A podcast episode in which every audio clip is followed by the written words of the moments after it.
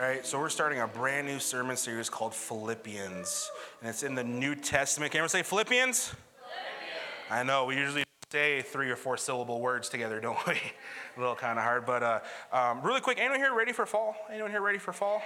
I got my flannel on. Anyone wearing flannel today? Not quite yet. They're like, nope, not yet. I'm a huge fan of fall, and this, as you know, this has nothing to do with the sermon at all. Um, but no, I love fall. I, uh, I I made a really dark confession on Facebook a couple weeks ago, uh, and some of my guy friends really made fun of me. And uh, you will receive payback, my friends. Um, but I have a dark confession uh, for those of you who'd like to bless me with coffee through the week. I love pumpkin spice lattes. I'm a huge fan of pumpkin spice lattes. Now, for you guys judging me, I'm also a huge fan of guns and killing things. So I think it evens it out a little bit. I think it does. And so, but just to put the two cents out there.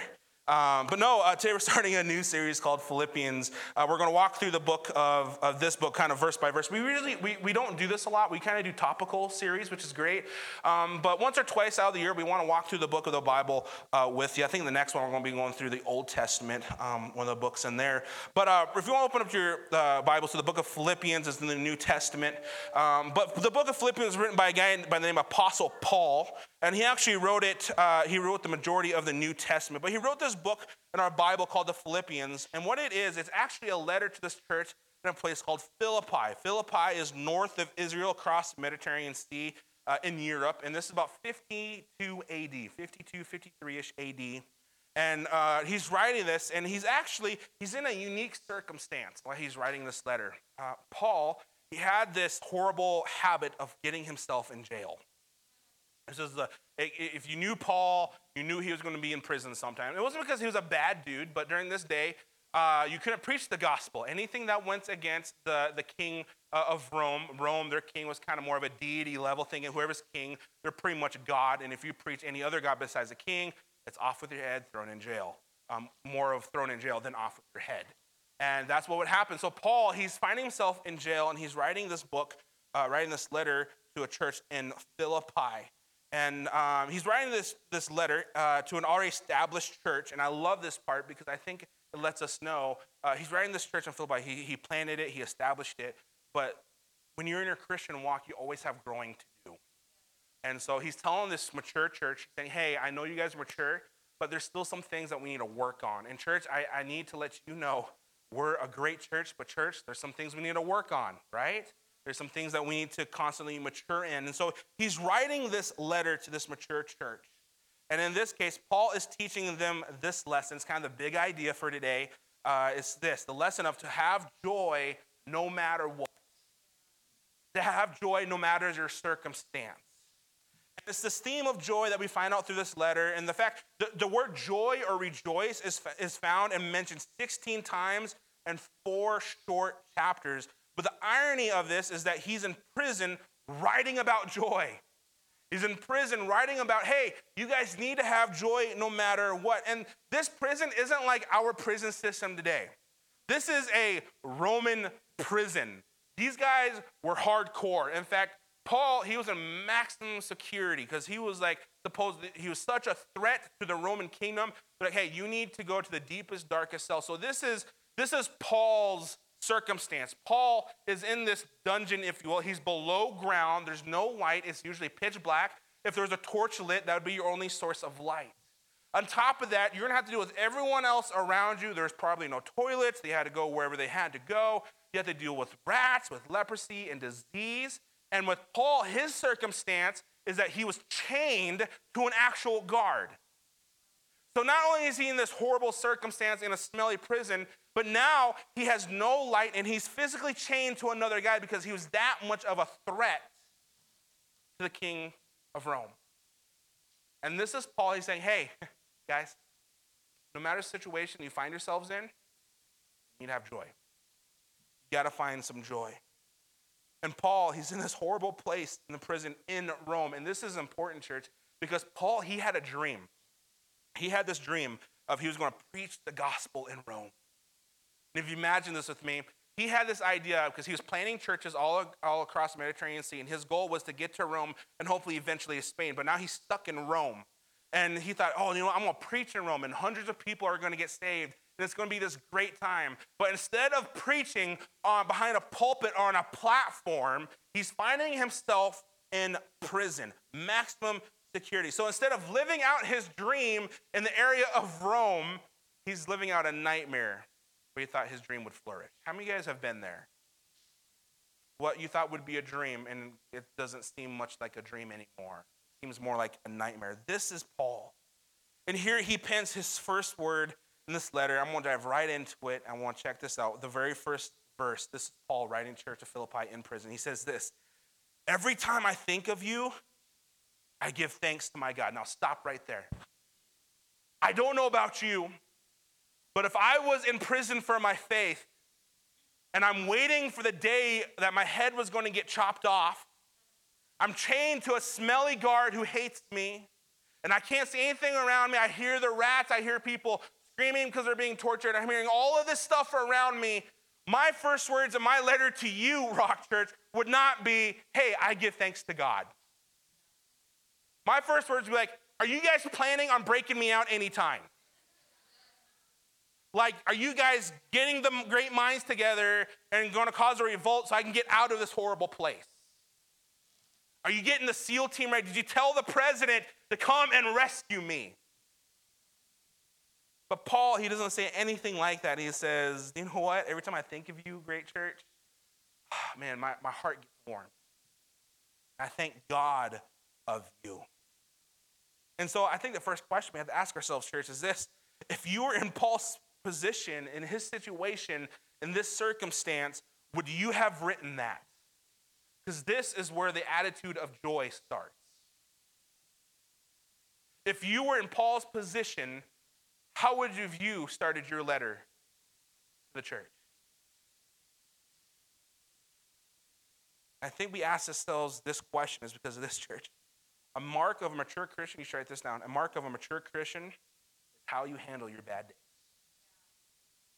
A mark of a mature Christian is how you handle your bad days.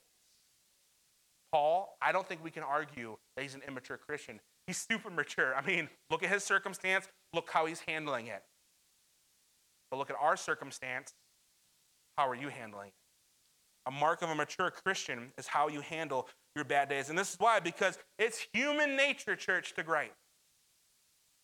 It is human nature. It is natural for you to be bitter. It is natural for you to sit there and complain and have a pity party. It is natural for you to start hating the things around you. It is natural, but it is not natural. I say it's more supernatural to find joy in a bad day. The mark of a mature Christian is how you handle bad days. So Paul keeps writing in verse four. He says this, whenever I pray, I make my requests for all of you with joy. Underline that. For you have been my partners in spreading the good news about Christ from the time from you first heard it until now. And I'm certain that God, who began a good work within you, will continue his work until it is finally finished on the day when Christ Jesus returns. Let me tell you the audacity that Paul is writing with right now. He's telling this church, he says, hey guys, remember the dreams and visions that God gave you about your church in Philippi? Don't lose those, because those are going to happen. Because God, who began a good work in you, he's going to see it until it comes to the end. So don't lose hope. Don't lose faith, because it's going to happen. And this is Paul, whose dream was to preach in Rome. He's writing this from a prison where his dreams never came true. Church, how do you find joy when your dreams don't come true? For some reason, Paul has this attitude that is so rare that no matter what is happening, he's okay. Paul is fine. He was not, he, he wasn't like he had this happiness, but he had this joy that came from deep inside. And it's this thing, church, that when it comes to our bad days, there's a difference between finding happiness and finding joy. And I know this isn't in your notes, but I want to give you three really quick contrasts between happiness and joy. So you can write these down on the side. But this is the difference between happiness and joy. And we need to know these things in order to differentiate of, am I searching, am I running after happiness? Or am I searching and am I running after this thing called joy? Number one is this, happiness is external. Joy is internal. Happiness is external. Joy is internal. Happiness comes from the outside, meaning the things around me are going good, then I'm going to be happy. When things around me are going bad, I'm not going to be happy. If the sky is blue, I'm singing. If it's raining outside, I'm depressed. And for those of us who live in Nebraska, we know how that works, right? But happiness is external. But joy, it's much different. Joy is eternal because joy is not based on the conditions around us. You have joy in the worst of days.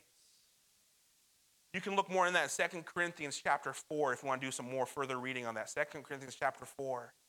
But happiness is external. Joy is internal. Number two, happiness is based on circumstance.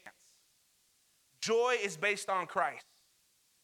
Happiness is based on circumstance. Joy is based on Christ. The word happiness here in Latin, the word hap, H A P P, which is Latin, it literally means circumstance or luck. That for you to be happy, it's really based on your circumstances or it's just sheer luck. Happiness is based on that. And to add this, circumstance literally translates into circle that you choose to stand in. Let me put it this way. Happiness determines the circle you stand in. And sometimes your circumstance, the circle you stand in, is not going to bring you happiness. Because I don't know about you, but I have bad days in my life. But this also means because we get to choose our circumstance, we get to choose the circle we stand in, we can choose to step out of that circumstance and into a new circle called joy. Because happiness is based on circumstance. Joy is based on Christ. Well, Vaughn, you don't know my circumstances. You, you have no right to be talking about me, about my issues. You have no idea what's going on inside of my life. But and I will agree with you. I have no right to be talking to that. But let me argue this. I think Paul does. Paul lived a good life, working for the government, killing Christians. That was a good job back in the day with Rome. But then he got saved, and ever since that day, his life has been mess after mess after mess after mess. If there was a guy you didn't want to be around just in case his bad juju was going to rub off on you, it would have been Paul. It would have been that guy. Let me tell you why. This is Paul. Paul, out of everyone here, not, knows not only what a bad day looks like, but he knows to live a life where it just seemed like one massive bad day. This is Paul. He lists them out. He says this in verse twenty-four in a, in a different book of the Bible. It says this, five different times the Jewish leaders gave me thirty-nine lashes. You know the thirty-nine lashes that Jesus received that almost killed him? Paul received those five times. Five times.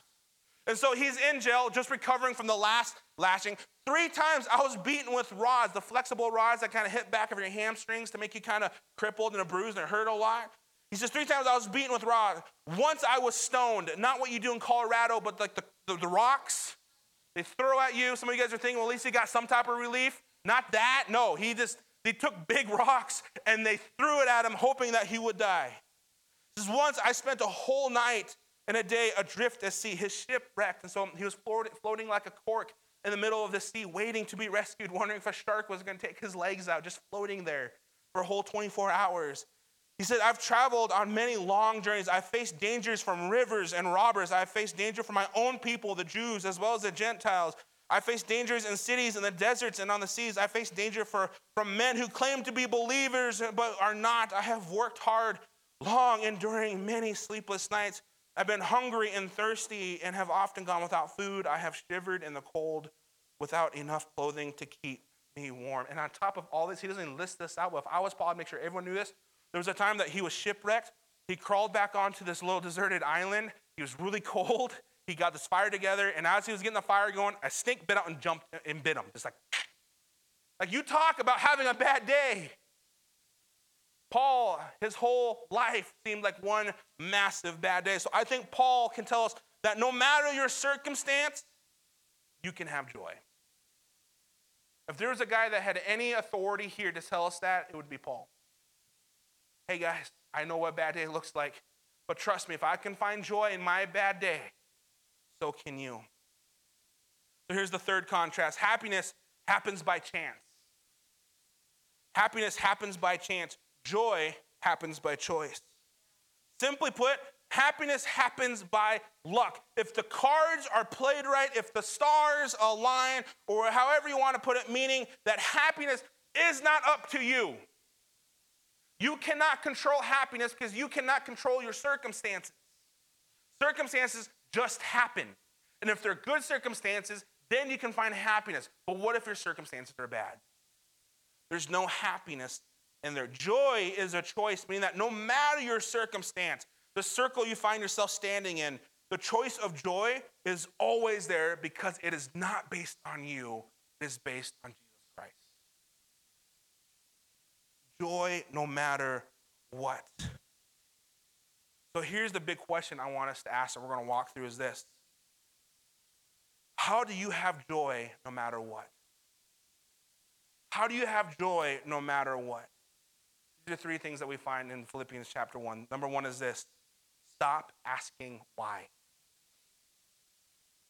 Stop asking why. The first thing that I do when I have a bad day, I run to God and I ask why. I demand to know a reason. Anyone here like that? Like, like God, why did this happen to me? Like, like why am I late to work? Why did the, well, we live here, and so you don't, in Scottsbluff, you were always stopped by trains. And so I, I would always show up late to work, and my boss would get mad. And I'd say, God, why did you put so many trains across me today? Let's get a little bit deeper here today, church. God, why did you take my spouse early? God, why did I have a miscarriage? God, why did my loved one die? God, why did I get laid off?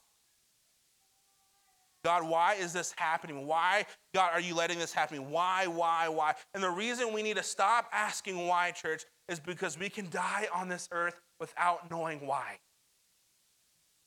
You can die in this life on your whys. Paul in his jail cell, prison to a guard, has all the right to be asking why, but he doesn't. But he actually does something that I think is truly radical in human behavior. And I want you to see this, church. Instead of asking why and focusing on his circumstances, he instead looks at his circumstances and sees how he can use it for the kingdom of God. And let me tell you, this is so hard. Because from my own experience, my wife and I, uh, I think it's about two years ago, we had a miscarriage.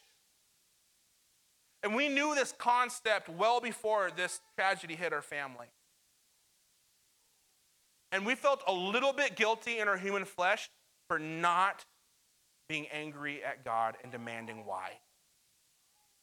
Because the world tells you you're entitled to your why. You're entitled to know why this happened. You're entitled to that. But let me tell you, when it comes to God, you're not entitled to that. Because God, he's far above any way we think or understand, so we're never actually going to know why. But you can do what Paul says, you know, how can we use this to help the kingdom of God? And that's what we did. And many of you, you you've kind of walked through a similar tragedy or something like that. You've done the very same thing, and you can stand here with me and saying, you know what, when I started learning stuff, stop asking why and started saying, God, how can I use this for your kingdom? You start to see that you actually began to you be more good for God's use than you were before. And it's such a hard thing to, to, to understand this. Paul, instead of asking why and focusing on his circumstances, he instead looks at his circumstances and see how he can use it for the kingdom of God. Philippians one twelve, this is what Paul does. Check this out. He says this, he says, and I want you to know, my dear brothers and sisters, even though I'm in prison, even all this stuff has happened, that everything that has happened to me here has actually helped to spread the good news. Like, despite my circumstances, this has actually helped me out. He's saying, hey, church in Philippi, or, or hey, Rock Church, I know you heard all the bad things that have happened to me, but it actually has helped me spread the gospel. All the shipwrecks, all being whipped, almost drowning, being mistreated and betrayed, now currently in maximum security, waiting for my day to die. All of this has helped me to spread the good news of Jesus. To find joy. You see, church, if we focus on our why of our bad days, you will never see what God has for you in those times. If you always focus on the bad days, the why of your bad days, you'll never see what God is trying to teach you in those moments. And if you want to sit there and really try to figure out why, you're going to find out that there's not a whole lot of answers to your why and your circumstances. And if you're sitting here really wanting to know why, I've got the answer for you. Because we live in a fallen world. If it comes right down to the bottom of it, everything that bad happens to you is because we live in a fallen world. Well, that doesn't help. I know it doesn't. It's not, it doesn't seem like a good answer, but it's the truth. Because we live in a fallen world. And that's why, that's why God, he's, God never promised us. He said, hey, hey guys, if you come to me, you're going to have a perfect life, so don't worry about that stuff. In fact, God does the opposite. He says, you know what? You better expect trouble. You better expect bad days. In fact, John sixteen thirty-three, he says this. He says, I have told you this so that you may have peace, not in yourself, not in knowing why, but in me. Here on earth, you have many trials and sorrows. I haven't seen anyone Instagram that or Facebook that and hang down the fridge and say, woo, I'm good to go. But this is the truth. God says, on this earth, you're going to have bad days, but take heart, church. Take heart, because I have overcome the world. You see, God never promised us that we wouldn't have trouble, but he promised us that we could rise over our trouble. That's a really good spot for an amen. Y'all missed it. But you need, God didn't promise you perfect days, but he promised you that you can overlook your bad days. That's how good our God is. So we need to stop asking why. So what do we need to start asking? Number two, start asking what? Start asking what? God, here are my circumstances. This is my situation. What do you want me to get out of this? What do you want me to do? What would you have me to see all of this? Going back to the, the, the horrible moment two years ago in my wife and I relationship, uh, we, we walked this miscarriage. The very first thing that we did, she came in and broke the news. And by the way, when you're really in tune with God, God kind of already prepares your spirit. I can tell you that morning of, Jill knew something was wrong, and while she was there, I knew something was wrong. We were both praying separately for God to have his way. When we came, I knew exactly what she was going to say. The first thing that we did is we got together, we cried, we prayed, and we asked this question, God, what do you want us to do with this? We didn't demand our why, because we would never really know the why. We know most likely we probably wouldn't get an answer. But we knew there was a what that God wanted us to learn. God, what do you want me to do? And the reason we ask what and not why is because in every circumstance, please write this down, put this on your phone, put it in the mirror, whatever you need to do. Because in every bad circumstance, God is up to something good. Every bad circumstance, every bad day, God is up to something good. You need to know that. You need to be encouraged by that. You need to really memorize that, because let me tell you, the enemy will tell you on those bad days saying, look at your God, he forgot you. Your God is sleeping on the job. Your God does not care about you. Your God does not love you. All the while, God quietly behind the scenes is working up to something good for your benefit. That is how good our God is. Paul was in prison. But because he was in prison, he was able to write this letter. Have you ever thought about that? The reason we have majority of the New Testament is because Paul had one massive bad day. The only reason we can read this and be encouraged is because Paul was thrown in prison and was being tortured and waiting for his execution. Only reason we have the book of Philippians is because of Paul's bad day. God is always up to something. And you talk about Paul, whose plans did not go accordingly. The reason we can read this and be encouraged, because again, Paul was stuck in jail. You talk about using your bad day and turning it into a productive good. Not just sitting in your pity party. And trust me, I'm human just like you, because I want to sit in my pity party. You ask my wife, I can pout like no man has ever pouted before. But when I do that, my spirit says, what on earth are you doing? Man up, pull up your pants, get gone. Because God is up to something good. He does not want you to miss it. If you are so clouded by your pity party, you're going to miss the good that God is trying to show you. Church, I, I really hope, are you getting something out of this today? Because like, bad days are coming. Vaughn, be more positive. I am positive bad days are coming your way. And the trick is not how to avoid the bad days, but how you handle your bad days. That's the mark of a mature Christian. How did Paul turn his bad day into a good op- God opportunity? Look at what he says, Philippians one, thirteen through fourteen. He says this. Remember, he's in prison. He's saying, it's actually helped me share the gospel. It says, everyone here, including the whole place, the whole palace guard, knows that I'm in chains because of Christ. And because of my imprisonment, most of the believers here have gained confidence and boldly speak God's message without fear. Paul says, hey, since I can't preach outside, I'm just going to preach the guard I'm chained to. It's not like he can go anywhere. So I'm just going to preach his, his ear off. And guess what? I'm stuck with a bunch of other prisoners that might not know Jesus, so I'm going to preach to them. And I'm going to preach to everyone that comes across you. I bet you Paul even preached to the rats that were trying to all run around around him. Because that is how Paul looks at joy. He says it's actually worked. And he almost has this idea, church. He, he has this idea of saying, like, guys, it's like I'm getting more done for God's kingdom here in this prison than I would be outside. It's like he's, you can sense a little bit of excitement in his voice. He's, it's almost like, thank God for you putting me in prison right now. Because this is where I need to be. Oh, man, how many of you guys have thanked God for your bad days? Yeah, I didn't think so. But I think sometimes in the bad days is where God does his best work. I think in those horrible situations, God does his best work in you. You talk about a good attitude, taking a bad circumstance and choosing to make good out of it. There's a funny story about an African king and his servant. And a, this, this, the servant had this issue of no matter what would happen, he would say, this is good. Like, this is good. This is always good. This is good. Have you guys met people like that? Like, this is good. We can find good in this. There's always something good.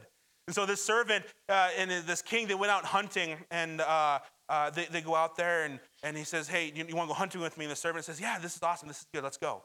And so they go out hunting, and the servant spots a water buffalo. He says, hey, there, there's a water buffalo. This is good. This is really good. Let's get you set up. And uh, he gets them to go, and he gets the king's rifle loaded and hands it to the king. And the king cocks it back and shoots it. And just as he shoots it, blows off his thumb. And the king's sitting there with a bloody stump of a, a hand right there and saying, oh, what do I do? What do I do? And the servant responds, this is good. This is good. We can find good in this. There's some good in this. He says, how is this good?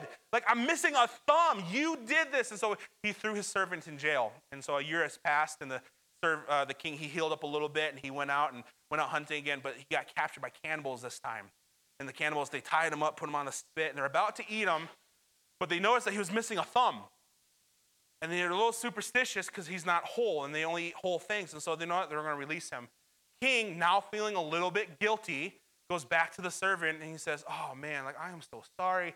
You're in prison all this time, and, and, and this is what happened with the cannibals. And the servant says, no, don't worry. This is really good. This is good. And he's like, why is, how can you find, why is this good? And he says, because if you didn't throw me in prison, I would have been there with you with those cannibals.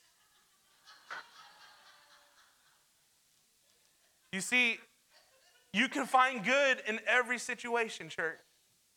Every situation. I know that's a super cheesy joke, but there's a very heavy truth in there. You are able to find joy on your bad days. You are able to find joy on your bad days. Church, there is something good in everything, and a mature disciple of Jesus will go out and intentionally find the good in the bad circumstance. And we do this because of what the Bible says in Romans eight twenty-eight. It says this, and we know that God causes everything to work together. For what? For the good of those who love God and are called according to his purpose. Are you called by God? Yeah. You have nothing to worry about. Like, really, you have nothing to worry about. I don't know what you're going through, but you have nothing to worry about. Because God will work all things for your good. He will. That's a promise you can hold on to. So we stop asking why, and we start asking what. Then number three, I say, was the hardest part in this whole process of finding joy. Ref, uh, refocus on what really matters. Refocus on what really matters.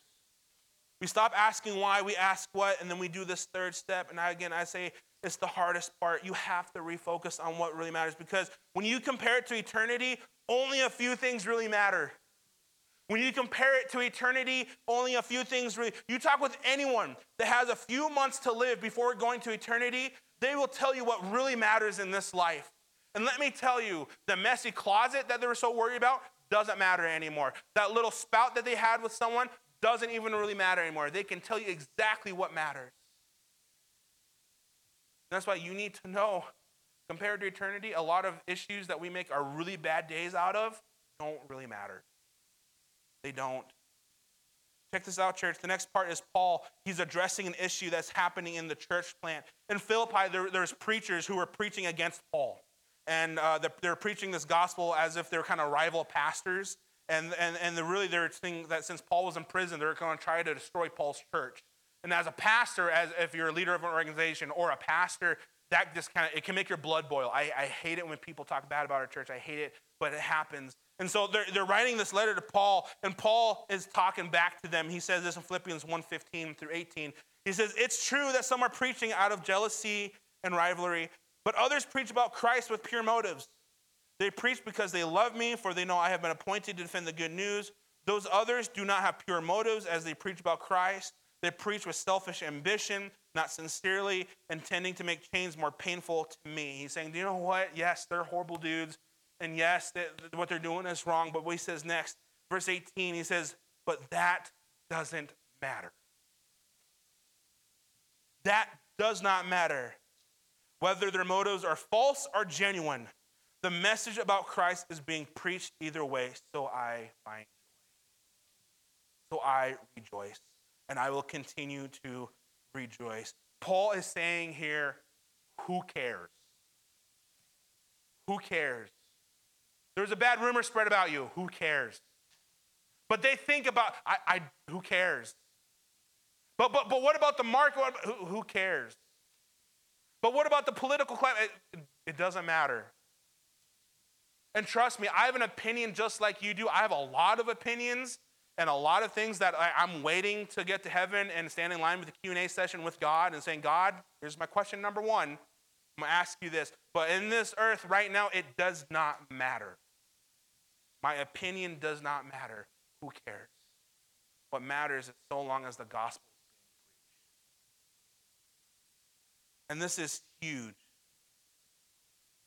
Because Paul is saying, you know, it doesn't really matter. And when you stop asking why, start asking what, and refocus on what really matters, that is the state, that is the start of receiving ultimate joy. You see, the bad days, they plagued Paul. This happened all the time. They would lock up Paul, and he would write a book of the Bible and preach Jesus on the inside. Then they would release Paul, and he'd go out there and preach Jesus some more. And they'd say, you know what, Paul, we told you again. And you throw back in the prison. Instead of whining, Paul says, you know what, I'm just going to write another book of the Bible and preach inside. I was, I almost won that jailer to Christ, so I'm going to go back there again, and I'll finally get him this time. And he says, you know what, Paul, you're good. You're going to go out there. And they even got to the point, he says, Paul, if you preach Christ, you're going to die. Like, Paul, if you keep preaching the gospel, we're going to kill you. We're tired of it. And Paul, Paul again, he comes back. You can kind of read this even sarcastically if you want to. Philippians one twenty-four shows Paul's whole thought on this whole thing. He says, well, do you know what? For to me, living means living for Christ. And dying is even better. You know why? Because if I live, I can do more fruitful work for Jesus. So I don't really don't know what is better. I'm torn between two desires. I long to go and be with Christ, which would be far better for me. But for your sakes, it's better that I continue to live. He's saying, you know, it, it doesn't matter what you try to do to me. I'll find joy because if you keep me alive, I want to preach the good news. If you kill me, I get to be with Jesus. How do you look at your bad days? How do you look at your bad days, church? That is the thing about having joy no matter what, church. Because when you have joy in Jesus, you're always in a win-win situation. You're always in a win-win situation. When you know Christ, you are in a win-win situation. I don't care how bad your day gets, you will come out victorious. But it might kill. Even in death, Paul says, you still win. I have met so many people, especially cancer patients, who know Jesus. And I've met a few of them that they, they, they would beat cancer. And they'd come out healed. And they would be victorious. And we'd, we, we'd talk about a miracle. Then two years later, cancer comes back and it kills them. And let me tell you, that can, those cancer patients that we've met, they still claim that as a victory. Now they're with Jesus. I know that seems dark, and I know it seems radical because it really is, but this is the mind thought we have to have, church. Because you're going to have bad days, and it's not about how do you avoid bad days, it's how you as a mature Christian, how do you handle your bad days? Because Second Timothy four eighteen gives us this promise, says, yes, and the Lord, he's going to deliver you from every evil attack, and he will bring you safely into his heavenly kingdom. That's a promise, but let me tell you, God's rescue mission might look a little different than what you dreamed of. Paul, his dream was preaching to Rome and people getting saved left and right. And let me tell you, that happened. But Paul thought it was going to be on a platform, but it was in a prison. And let me tell you, because of what he did in that jail cell, now Christianity is found from Rome to because of Paul persevering and finding joy in that jail cell. I wonder how the world would be today if Paul decided to sit in his pity party. The reason we have the gospel here, church, is because when you go to Israel with us, if you go to Caesarea Maritima, that is the point where Paul gets shipped off to jail to Rome. They take him from Jerusalem to Rome. And they thought, oh, we're going to put a handle on. But God says, you know what? They don't know that I'm actually bringing you to the new world over here so you can start preaching so the gospel can get all around the world. All because Paul saw God's opportunity in a bad day. Church, let me leave you with this. You look for God's opportunity in your bad day. You look for God's opportunity in your bad days. Even in your worst days, God up good. And this is the book of Philippians. That's just chapter one.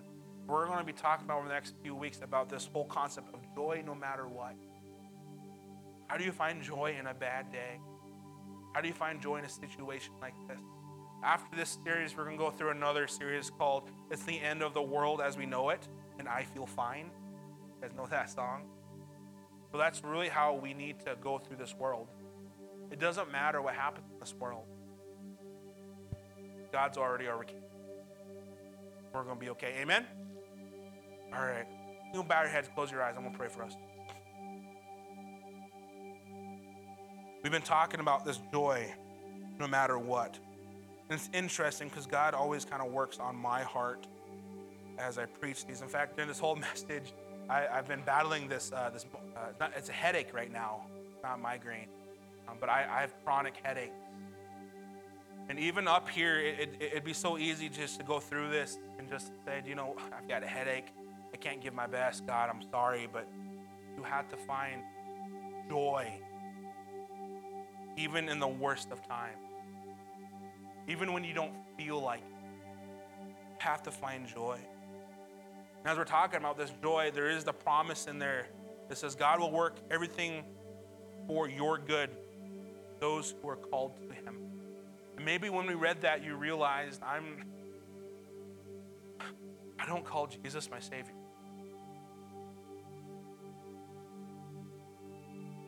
Maybe you're a little scared right now because in that case, you're not in a win-win situation.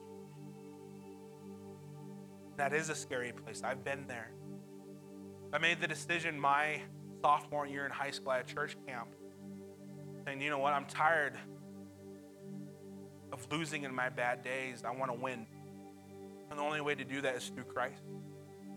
So I made that decision. I can tell you ever since, I had bad days, but I got through them. And I was better because of them. If you're sitting here this morning saying, you know what, I need that in my life. I, I need Jesus to come into my life. I need to live for Jesus. I just want to lead you through a prayer. If that is you, I, no one's looking. Can you just slip your hand out? I just want to know if I'm praying for you. You know, I know I need Jesus this morning. I need to know him. Anyone here? That, that is me. Even if you didn't raise your hand, it's simply saying, Lord, would you come into my life? Would you make me clean? God, forgive me of my sins. Lord, starting today, I'm not running after my own joy, but I'm going to run after your joy. In fact, my joy is just happiness. But Lord, I'm running after you. Starting today, follow your lead. Here's my second call. I don't know what season you're in. I said that during worship. I don't know what your bad day is right now. But I want to let you know, we follow the name of Jesus Christ. His name is above any name. God is our ultimate restorer, ultimate redeemer, ultimate healer. So no matter what you're going through, you need to know Jesus is much bigger than that. If you're having a bad day, you don't really see the light at the end of the tunnel right now. This can look like a lot of, it can look like a divorce, a rocky marriage, fighting with your kids, anger issues, suicide, any of those things. If you're wrestling with that right now, I'm not going to call you up, but I want to pray for you. I've been there. I've been in those dark days. You don't see the light. If that is you, we just slip your hand up saying, you know what, I'm in a bad day right now. Yeah, yeah, yeah, yeah. Keep your hands up. Keep your hands up. Hands up. Father, I pray for each person that have their hands raised. Lord, I don't know what they're going through, but God, you do. Lord, I pray that we would hold on the promise that you have already overcame this world. So, Lord, if it's a rocky marriage, Lord, Holy Spirit, would you have your way? If it's a, as if a physical disability, Lord, God, I pray that they would see healing in that. Lord, if, if, if it's depression and suicide, God, I pray that they would find your supernatural hope. God, I know this day, that this world is full of bad days, and it can be very easy to get lost in the darkness. Lord, even myself, I, I've, I've had struggles with anxiety just every now and then, and Lord, even those days, it could just be like, oh, God, I, I can't breathe, and I, I, I can't, I can't see, and my emotions are all in a stir. But Lord, when I come to you, I'm taking a breath of fresh air. God, I pray that when they open your word, that your word would come alive. Lord, that they would run to prayer to you. And Lord, not only that, but God, you have given us counselors. You've given us great things in this world to help us out. Lord, I pray that you give us those resources. Even myself, I've been through lots of counseling, and it's helped out tremendously. God, I thank you for this word. Lord, I pray that we would find joy no matter what, in every circumstance, good and bad. In your mighty name, amen.